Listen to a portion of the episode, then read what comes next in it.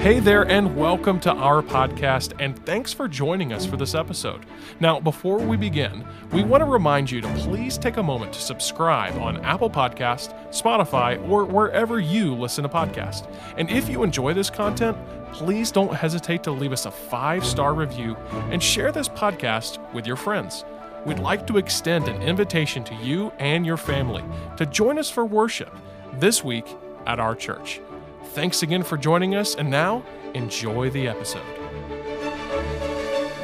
At this time, we reserve this time to open up God's Word. Who's thankful for God's Word? This isn't man's Word, but it's God's Word. And that's why we take time to study, to preach, to teach, to even sing about it. Uh, we've been in a series of about to, uh, excuse me, uh, follow Jesus and uh, sort of uh, sort of building that on our theme, which is to be rooted in Jesus Christ. We've been uh, just diving into his ministry, and we've really been focusing. God sort of kept us, as he has this morning, on the Sermon on the Mount and looking at um, his teachings. And of course, we'll be diving into a lot of his miracles coming up soon. And um, I just I just want to encourage you just listen to Christ. You can't go wrong. You can't go wrong with listening to Christ. And um, so please overlook my uh, scratchy, fading voice and just listen to the Lord uh, today. so, uh, Matthew chapter 7 is where we're going to be in verse 6. I'm not one to drink a lot of water behind the pulpit, but today's probably going to be an exception. So uh, it's one of, one of those days, but uh, excited to be here and open up God's Word with you. Matthew chapter 7, verses 6 through verse 20. Okay? Uh, if you're there, say amen. All right. God's Word says this.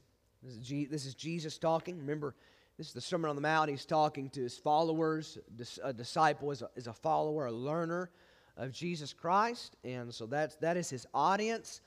Not necessarily saying that everyone would be a true follower, but I'd say this would be a mixed crowd. Um, whenever there's true followers, sometimes there's just some interested, not necessarily following at this point, but interested. So you can imagine a mixed crowd. so I would say this all of you need to listen to Jesus today, okay? Um, I would encourage you to be a follower today, all right? Not just uh, uh, someone interested, but becoming a believer in Christ and a follower of Christ, okay? Uh, verse 6 Give not that which is holy unto the dogs, neither cast your pearls before swine, lest they trample them under their feet and turn again and rend you. Now, before I keep going, uh, we just came out of talking about judgment and judging others. Should we judge? Should we not? What does that look like in the life of the believer? We understood that, yes, judgment is a crucial point of the believer's life, but how do we do that? That's healthy for us, uh, glorifying to God, and helps lead others to Christ, all right? And so we unpacked that. But this thought of judging, you know, really is, is continuing, okay? So just keep that in mind. Verse 7 Ask, and it shall be given you. Seek, and you shall find. Knock, and it shall be opened unto you. For everyone that asketh receiveth, he that speak, uh, seeketh findeth, and to him that knocketh it shall be open. Or what man is there of you whom, if his son ask bread, will he give him a, a stone? Or if he ask a fish, will he give him a serpent? If he then, be an evil, because we know there's nothing good about man other than Christ alone if he's received him. So if he then be an evil know how to give good gifts unto your children, how much more, and that's, that's an emphasis there, so pay attention to that. How much more shall your Father, which is in heaven, give good things to them that ask him? Therefore, all things whatsoever you would that men should do to you, do ye even so to them, for this is the law and the prophets. Enter ye in at the strait gate, for wide is the gate, broad is the way that leads to destruction, and many there be which go in thereat. Because strait is the gate, and narrow is the way which leadeth unto life, and few there be that find it. Beware of false prophets, which come to you in sheep's clothing. In other words, are camouflaged. But inwardly, they are ravening wolves. So there's the danger. Ye shall know them by their fruits. Do men gather grapes of thorns or figs of thistles? Even so, every tree, every good tree bringeth forth good fruit, but a corrupt tree bringeth forth evil fruit. A good tree cannot bring forth evil fruit. Neither, neither can a corrupt tree bring forth good fruit. Every tree that bringeth not forth good fruit is hewn down or cut down and cast into the fire. Wherefore, by their fruits ye shall know them. Let's pray. Father, we Father, I'm always in desperate need of your leadership. I can't do this on my own. I, I, I don't desire to do it on my own. I'll mess things up. Father, I need your leadership today, and so does everyone else. Father, I want to, I want to remain true to your text and what it says, what it's meant for us to understand. Um, Father, we're always in a, in a mixed group of believers and unbelievers. I always believe that. Father, I pray for every believer today that they will understand that, that you are a Father who provides wisdom. And Father, how we need wisdom. And I pray the unbeliever will also understand that there um, is a Savior who loves them, paid their sin debt on the cross, sufficed the justice, your justice, and is willing to save them, give them forgiveness, and position them in life away from your wrath. I pray they would come to you in faith, trusting Christ alone as their Savior. Father, I do, I pray you'd help my voice today. It is, it is not 100%, and I, I pray you just help me to carry your words today well. And I pray you help me to disappear from the stage, that only you would be heard today. And I pray all this in Christ's name, and all of God's people said, Amen. Who enjoys having clarity?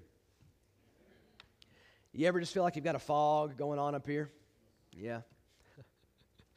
um, Andy, uh, I don't think she'll mind me saying this. She was uh, um, learning just about some um, intolerances she didn't know she had. Just um, you know, good, good, good gut health is good overall health, right? I mean, that's take care of you gut. Just some intolerances she's figured out. She goes, you know, after I've took that out of my, seem to be, ta- I'm taking that out of my diet. I just seem to have clarity. Just I don't have mental fog. Just think more clearly. And um, we need clarity in the Christian life. This world is all about confusion, isn't it? There's this, this is right, that's right, that's right. Everything's right, you know. But we understand there, not everything is right. There's right and wrong. There's good decisions, bad decisions. There's right roads and bad roads, right? There's, there's true teaching, there's false teaching. We need clarity, and desperately so. And um, I really have, I want to give you three questions, um, and then we'll jump right into the text. At the end of your life, how many of you, and I, I would say toward believers at this moment, um, would like to be able to say that at the end of your life, you treated every one of God's children with sacrificial love? How many would be want, want, want to be able to say that when you die? That I treated every one of God's children with sacrificial love. I, I would think we would all want to say yes. I want to be able to say that about my conduct with other believers. First and foremost with believers, but really with everybody, right? Um, how many of you would love to be able to say that you ended your life with confidence that your life was on the path to life? The right path, the Jesus path. Okay? How many of you, is the last one, how many of you would love to say with confidence that you were able to tell the difference between true and false teaching? Yeah. Okay. So here's the catch every one of you can end your life that way. That, that's a possibility. But we, we have to listen, listen to what Jesus is telling us in the text today. Okay? You're able to end your life with all of those positive statements, uh, which will be glorifying to God, living a great testimony of light to the world, and encouraging to the body of Christ. There's no greater way to end your life than that. Um, but we need to listen to Christ. And really, two points is all I have for you today. And the, the first one is this um, God provides wisdom. Amen to that, right? God provides wisdom. Now, as we look back at our text in chapter 7, um, we're really going to unpack verse 7 through uh, verse 12 here. But we have been talking about judgment and how judgment is important for the believer. We got to make decisions, we got to declare certain things as this or that. Uh, we are people that are to be separate from the world, but we do live in the world. So we have to be a people of judgment. And, and what we find here, first of all, is this you look at verse 6 is that uh, when it comes to judging and needing, needing wisdom, um, there's going to be times that you think as a believer um, that you just need to interject in everybody's business. Or that if I interject here, it's going to be profitable. You know, sometimes there's moments where there's going to be areas of life that, hey, you're going to cast wealth and pearls, if you will, uh, but really, it's really going to be a waste of your time. And only God has the wisdom of where you should cast the spiritual wealth. There's going to be times where it's just going to be squandered and thrown away. And God knows where it's going to, the best ground to sow, does He not? There's places God's told you to speak to somebody, and other times He's not, He's not led you to do that, hasn't He? God leads, He gives you wisdom on where to cast your pearls, if you will. And because we are sowers out in a field that needs this, needs to, you need to sow on the good ground. And um, so we understand that. And, and, and God provides wisdom. Walking with God, we all need to understand this. Walking with God is a walk of prayer, fellowship, and faith. Amen. Prayer, fellowship, and faith. All three things here, and I'm talking about in our relationship to God, all three things are really, really gives an understanding of our dependence on God. Prayer, fellowship, and faith toward the Lord. these three areas, how many of you believe that these three areas need to grow? Our prayer, our prayer to God, our fellowship with God, and our faith in God. Yes, they need to grow. But the only way they're going to grow is if you have a deeper understanding of God. Amen? And, and Jesus is, is, is really leading us into understanding who our Heavenly Father is because He knows what our prayer life needs to be. He knows how close we need to be to the Father, and He also knows that we need to have a great faith. One person said this it's better to have a small faith in a great God than a great faith in a small God. And so, um, God is big in every sense of the term, but as far as your knowledge of God, He may seem smaller than He actually is. You need to bolster your understanding of God, so therefore, and as a result, you're going to bolster your prayer to Him. You're going to bolster your fellowship to Him and your faith in Him. Maybe your faith is weak, it's because you have a weak knowledge of God. Amen? And so he is big, and we need to understand more of him so we grow in these three areas. Now, now, now look here. Look at verse 7. Ask and it shall be given. Seek and ye shall find. Knock and it shall be opened unto you. Now there's a primary purpose here, and I think there's a secondary purpose. Now let me, let me point out the primary purpose. This is, this is just uh, um, Bible interpretation 101. What have we been talking about thus far? Chapter 7. It's about making decisions. It's about making judgment calls. It's about having discernment, right? And so that whole flow of this of this chapter, now we come to verse 7. He's like, listen, ask, seek, and knock. For what? Wisdom. That's the primary flow here of this text. And just let me get, let me give you sort of a news uh, news flash here. You're not always the smartest person. I know that's a big shock to you. it was to me too. No, about myself. No. But, folks, you don't always make the best decision. You don't always give the best counsel because you can get in the flesh. You can be full, you, you, you can, you know, give yourself over to, to pride in some moments, right? You don't always, but I tell you this the best judge and the, the, the perfect judge and the perfect discerner of the hearts is God. And if you're going to make the best decisions and the best judgment calls and have the best discernment, it's not going to just end and begin with you. It needs to begin and end with God. How many decisions are you making without taking anything to God? Decisions about your marriage, decisions about how you're raising your children, decisions about where, you, where, where you're going to, to church, decisions about God's place in your home, decisions about how you're spending your money, all of these things. How you're handling relationships and problems, situations, the ethics of your Christian life. What are you basing those decisions on? Your IQ, your experience? Experience doesn't always give you the best decision making. So don't put all your eggs in one basket with experience either. But I guarantee you this you can put all your eggs in the basket called God.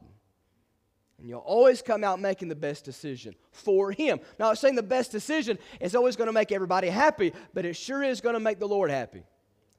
It's going to let your light shine. James 1 5, listen, listen. James 1 5 echoes this. If any of you lack wisdom, hey, that's everybody. All right, just throw that out there. If any of you lack wisdom, let him ask of God. Why? He, he goes on to say, that giveth to all men liberally and upbraideth not, and it shall be given him. Because you're going back to Matthew chapter 7, it says here, if you ask him, guess what? He's going to give it to you. If you're seeking the source of where all wisdom flows from, guess what you're going to find? You're going to find what you're looking for. If you're not if you're going to the door where all wisdom dwells, when you open that door, when you knock at that door, it's going to fly wide open. Why? Because not only is God saying, Yes, all wisdom dwells with me, but I am giving it liberally to all who will, will ask, seek, and knock. Folks, I'm telling you, there is no excuse to go out and live ignorant. There's no excuse. Well, I just didn't know, or there was just no way of knowing. Yes, there is. His name is God. He's omniscient. He knows all things. I mean, He hung all the planets in the, in the sky. I think He knows how to handle your situations. Amen? That goes back to understanding God's Spirit. Here, here is my fear. I've, I've, I've been processing this in my mind for quite a while. Spiritual discernment I truly believe as I watch the body of Christ more and more, and I have my moments in this too, so I'm not exempt. However, spiritual discernment is something that has grown weak in Christian minds. Because we fall more prey to our emotions and what we just want to do or what we think is right or just what our children want. Now it got quiet. All right? No one should rule your home or your life or your parenthood or your marriage other than God. You're going to mess it all up any other way. Folks, let me, let me hear. Let me, and this goes back to um, um, actually a message that Brother Randy preached not too long ago. Here's something you need to understand as a believer God has great work for you to do. How many of y'all believe that? Believe that? God has great work for you to do, but here is the problem. When you are settling for a weak discernment, you are settling for doing less work for God. You are settling to be in a position where God can't trust you with the greater work. Because if He's going to bring you to a greater work, He needs you relying on Him more greater than you did than, than you were before. We need great, great wisdom, and that comes from Him. So if we are seeking Him for wisdom, seeking, knocking, right, uh, uh asking, then we're going to find we're going to be moving into a greater work for God in our life. And folks, that's your purpose as a believer. It's not works of the flesh, it's the work of the Spirit. It's working for God. And you need to now have an appetite for greater wisdom in your life. That should be a desire of your heart. When you understand, dear friend, the goodness of God and God wants you to have wisdom or He wouldn't provide it. Amen?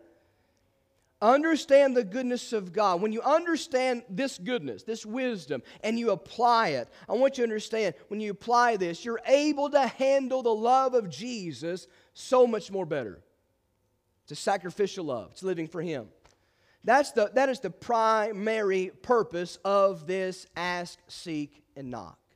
But folks, can I tell you something? He goes on to say, hey, you, you, you, you dads that are evil. In other words, there's no humanity that's good. Even Jesus says, there's none good, no, not one, but my Father in heaven. He said, and you know how to give to your children good things. How much more? Can we say that together? How much more? There's, there's the key there. How much more above humanity will God give good gifts to those who seek Him? Ask and knock. Folks, I, it's, and it's not just wisdom, but folks, as you ask for your daily bread, as Christ instructed His disciples, hey, pray this way. You pray for even other things that is needed in your life. Do you not think God is even more generous than an earthly dad? God never promises for you to be rich, but He will never turn His children away from their needs, provisions. But folks, let me, let me tell you something. What's greater, what's a greater need than food or clothing is wisdom. You can have all the clothing and food and money you want and have no wisdom. You are a dangerous individual in society. Because then you're going to give your way to, to the flesh, to pride, to jealousy, and I'm number one. You need wisdom more than anything else. He said, Ask, I'll give it to you. Seek, you're going to find it. Knock, and that door is swinging wide open. We need that. He comes and actually gives us a guiding principle, and we all know it as we all know it as the golden rule, don't we? Verse 12. Look at that verse. Therefore, all things, whatsoever you would that men should do to you, do ye so to them, for this is the law and the prophets. The fulfillment. Now, many have described verse 12 as the capstone of the Sermon on the Mount. Well, this is described. This is the, this is the pinnacle uh, point of the Christian ethics right here. Okay? Now, there are some parallel statements in, in our history. Let me read these to you. Because I want you to know that what Jesus just says stands in stark difference than what others have said. Now, listen, I got three statements for you. Rabbi Hillel said this Whatever is displeasing to you, do not do to your neighbor. Now, the book of Tobit, it reads this What thou thyself hatest, to no man do. Confucius said, What you do not want done to yourself, do not do to others. Okay? Now, what's the difference between those three statements and what Jesus said? The three statements leaves you passive. Jesus takes you to action. Don't do, don't do, don't do. Jesus says, if you want them to do this to you, you do this to them. That is the difference between these three and what Jesus said. Jesus' statement is the only one that takes you to a sacrificial action. That's what Jesus is saying. And so, if you practice what Jesus is saying, you will refuse, you will absolutely refuse to do anything that is harmful to the body of Christ. You will refuse it. That is the line in the sand you will not cross. How many of you have crossed it? Dear friends, if you believe verse 12, and we've already, this echoes what we've already, already preached, right? That it'll be shaken down, pressed together, running over. This is coming back to you, whatever you've given to men. He's echoing this, but he's wrapping it up in one verse, right? The principle prevents us from becoming proud and critical. How many of you can become proud? I'll raise both hands and both feet. Yeah, I'm a, I'm a child of God, but I still, got to, I still have to fight the flesh. I can become proud. I can become arrogant. I can become very critical and pick everybody apart but myself. I can become that kind of person. But if I'm going to practice this truth, if I'm, and the only way you're going to practice this truth consistently is you got to be surrendered to the Spirit and not your flesh. Okay? You got to block out what the world's telling you to do and receive what the Spirit is telling you to do. You're going to find yourself actually releasing the love of Jesus wherever you go when you practice verse 12. And how many of you would say the world needs the love of Jesus? Now, listen to me. The love of Jesus is not a passive love. You agree? Because he did go to the cross and rise again. It's not a passive love, it is a love of action. So Jesus says, if you want them to do this to you, you do that to them. Now that's speaking relationship between man and man. Now let me just give you a little, uh, a little side thought. Just, just humor me.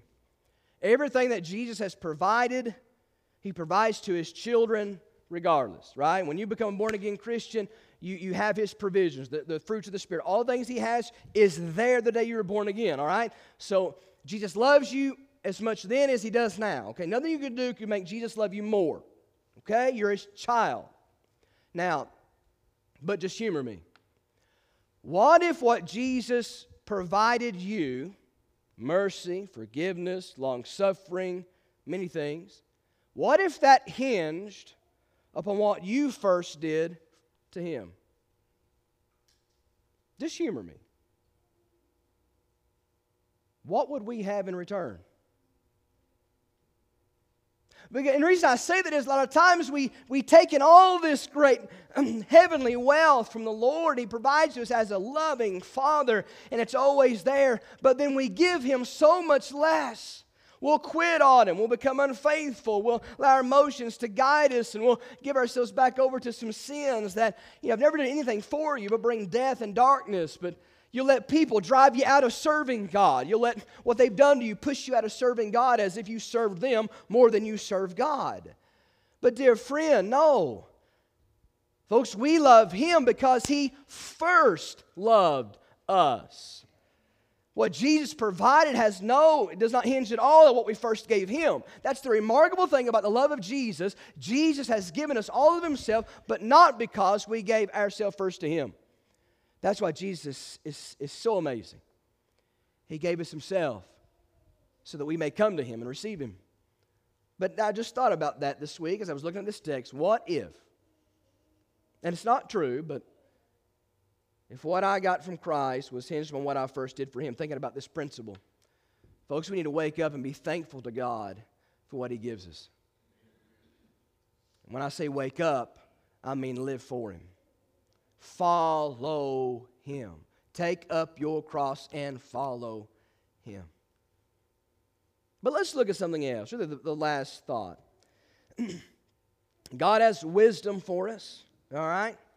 And uh, we need it. And then we, when we come on to these next two things, there's two ways and two teachings. And this, again, is just going to echo and really elevate this thought that we need to go to God and ask for wisdom, seek wisdom, knock, and, and, and, and get it from Him. Why? Because there's two ways. Okay? Um, so let's look at that. Uh, real quick, how many of you are thankful? How many of you are thankful that Jesus here in this text is turning down the noise of the world for a moment for you and teaching you the truth? Aren't you thankful for that? That the Word of God does that, allows you to mute the world and it elevates truth for you to hear. It's the power of God's word. Jesus is speaking truth here about two ways. Now, what's the big deal about these two ways? Well, notice the destination of these two ways. Um, you come on down to verse 13. Enter ye at the strait gate. Okay? For what is the gate? Broad is the way that leadeth to what? You tell me. Destruction. Many there'll be which uh, go in thereat, because strait is the gate, narrow is the way which leadeth unto what? and few there be that find find it. So you look at these two ways, and we need to establish here one way is to life, and one way is to destruction. Right? That's huge. Would you agree? That's worth needing. Hey, God, I need, I need some wisdom, you know, to discern between these two paths. Because listen to me, the world really knows how to make the broad way look like the narrow way. The world's good at that. The devil's good at that making you think the broad way is the narrow way. But Jesus says there is a narrow way and there's a broad way, and I'm going to show you and lead you to it. But you've got to decide which path you're on. You really do. Why is this so difficult? Why is this so di- Jesus tells us. You ever said that as a parent? I'm already saying that, but I got to show I got to show my boys a little more grace. They're two and one. You know, why can't you just hear what I'm saying and just do what I'm telling you to do? You know, as Henry runs from me to do what he still wants to do instead of listening to what his daddy's saying. You know. But I think about this. Jesus saying, Here's the path to life, here's the path to destruction, and I'm telling you by the love of my heart, as a, as, as a, as a, as a hen wants to gather her chicks, right? Take the narrow road, go to the narrow gate. That's where life is. But why is it so hard for us to enter, get on that path, and enter that gate? Why is it so hard? Jesus tells us. Why is it so hard? Because the world, this narrow path and this narrow gate um, to the world would not make the top 10 most sought out destinations. It just wouldn't make the top 10 list. They don't have the criteria for it. So it's not a pleasing thing to the world that you've been living in up to this point. It's not popular. It's not going to be advertised. It's not going to, the world's not going to, you know, give you reasons at all to follow this path. And, and really, this is the path um, that the majority will not take. Hey, if you, you remember uh, back in school, maybe you are in school. Maybe you're, you know. How many, how many times were you had more of a tendency to follow the majority? Well, I don't want to be the odd man out, right? I've seen, seen kids do I did that growing up, right? And so you just, you know, follow, follow the, the majority. I want to be with the majority because the majority is always right, right? No, it's, it's not. But you're going to find this broad road to this destruction is a, a, is a well trodden down uh, path. It is, it is the one the majority takes. And the reason the majority takes this path is because to enter in the narrow gate, you can't enter it in the way you are. Now, you can come to that path as you are, right, and be changed by Jesus and enter into that gate, but you have to be changed. And you can only be changed by Jesus Christ, by repenting of my unbelief, my sin, and confessing and believing, depending faith on Christ alone, because He paid my debt on the cross and He rose again to give me life. But the world does not want to change. The flesh does not want to change. I don't want to go down that path. You see, entering life is a way that is narrow, lonely, and costly. Amen? Why, why would you say that? Follow the life of Jesus as he was going to your provision of salvation, which was the cross. How lonely did it get? He was the only one left. The ones that said he loved him ran from him. It was lonely. That, that was his path. It was narrow, right? He had to go to the cross. It was the only way to pay the debt. And it was costly. It cost him his life. And so, dear friend, if we're going to come to Christ and receive him as Savior, there's one path and one path alone, and it's the path to Christ. But it's, it's narrow, it's lonely. Why is it narrow? Because Jesus is the only way. There are no other ways. No baptism, no priest, no pope, no preacher, no anybody has paid your debt other than Jesus. No one. No one. It's lonely because the world will hate you. Jesus says they hated me, they're going to hate you. Not because they hate you, because you follow me. Right? And so it's narrow, it's lonely, and it's costly. You can't keep your sin and the appetites of your sin. You can't keep your worldliness. You may say, well, that's asking a lot for, to me to give up. Really? What did that ever do for you spiritually? But keep you blind and keep you in darkness. It's done nothing. Don't believe the lie of the devil. It's never done anything for you. But Jesus says, I will take you. Oh my goodness. I will take you from darkness into light.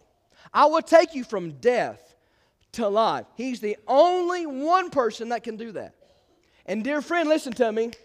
You need the wisdom of God to run to Jesus.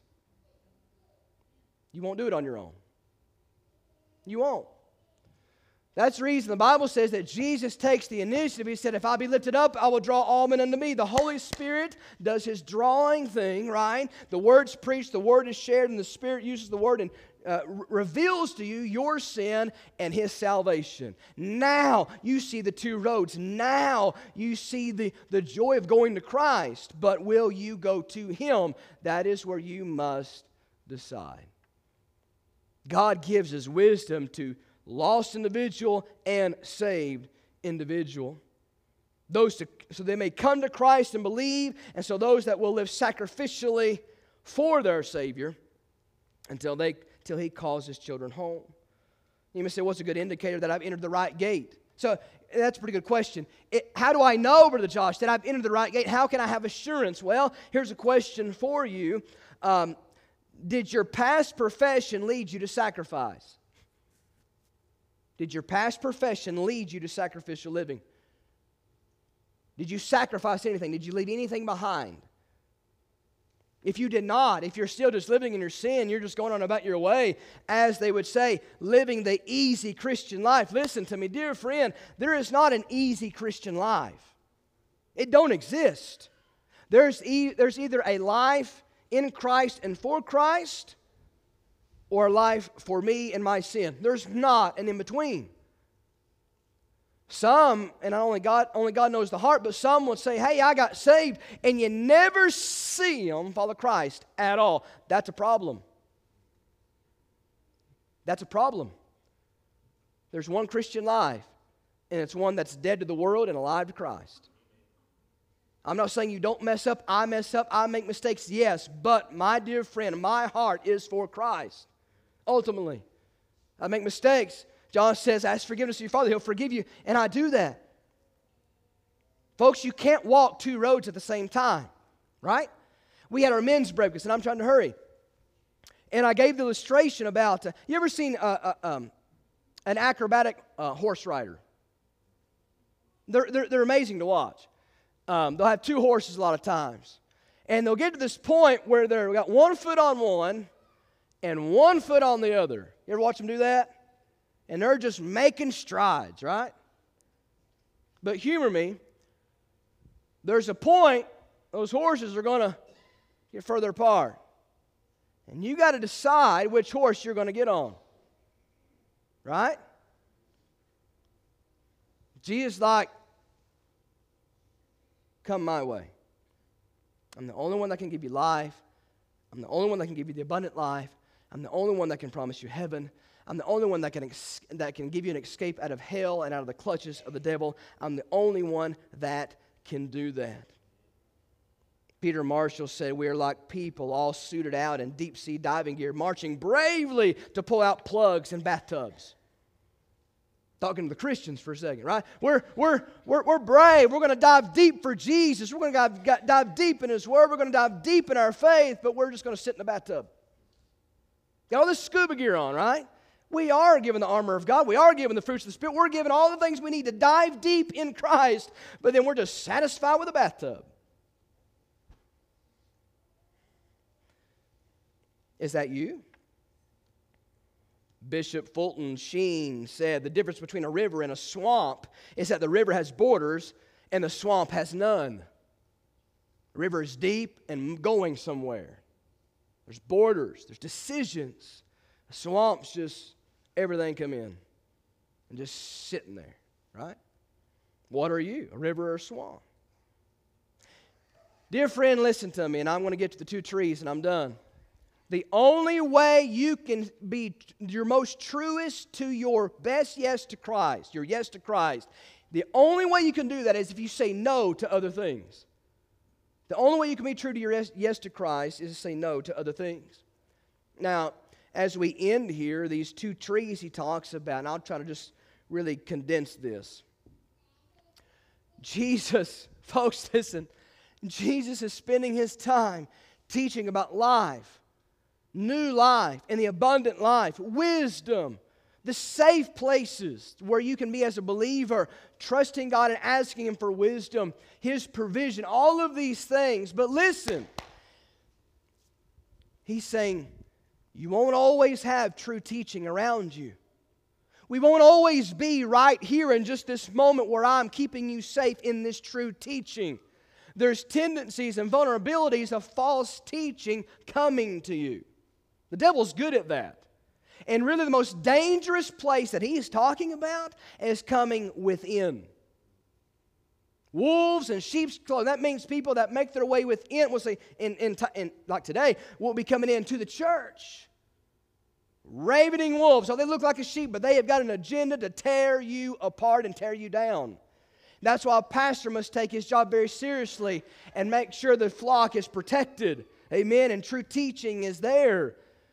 And that's why I want to encourage dear Christian. You've probably got other preachers you listen to that are far better than me, I know. But listen to me. They may not always tell you the truth. And don't always take my word for it either. God, show me what's true, what's not. Seek right? Ask, seek, and knock. The Bereans, Bereans, they proved whether what was said was true or not. Folks, false teaching could lead you into, into, a, into a place in your Christian life where you're filled more with worry and anxiety, thinking that there's just life's coming to an end. Just all these things that can start flooding your mind. Then, then instead of living in the power of God through Christ, which is your Savior, folks, don't trade the wealth, wealth of, of true knowledge about God for a false, for a false truth. It robs you of peace and joy as a believer. So, folks, when you're on YouTube next time looking up some, some teaching and preaching, dear friend, you better make sure it's true. When you listen to other preachers or what, you better make sure it's true. Not just motivational speaking, which that has its place. I'm talking about true teaching. Dear friend, you're sacrificing so much. Jesus says, I'm pouring out my truth to you because I want you to have these things in me. But the only way you can have these and live in these is you must believe the truth I'm telling you. The truth shall set you, and you tell me, free. The narrow gate. Listen to me, and I, am done. I want, you, I want you to hear me.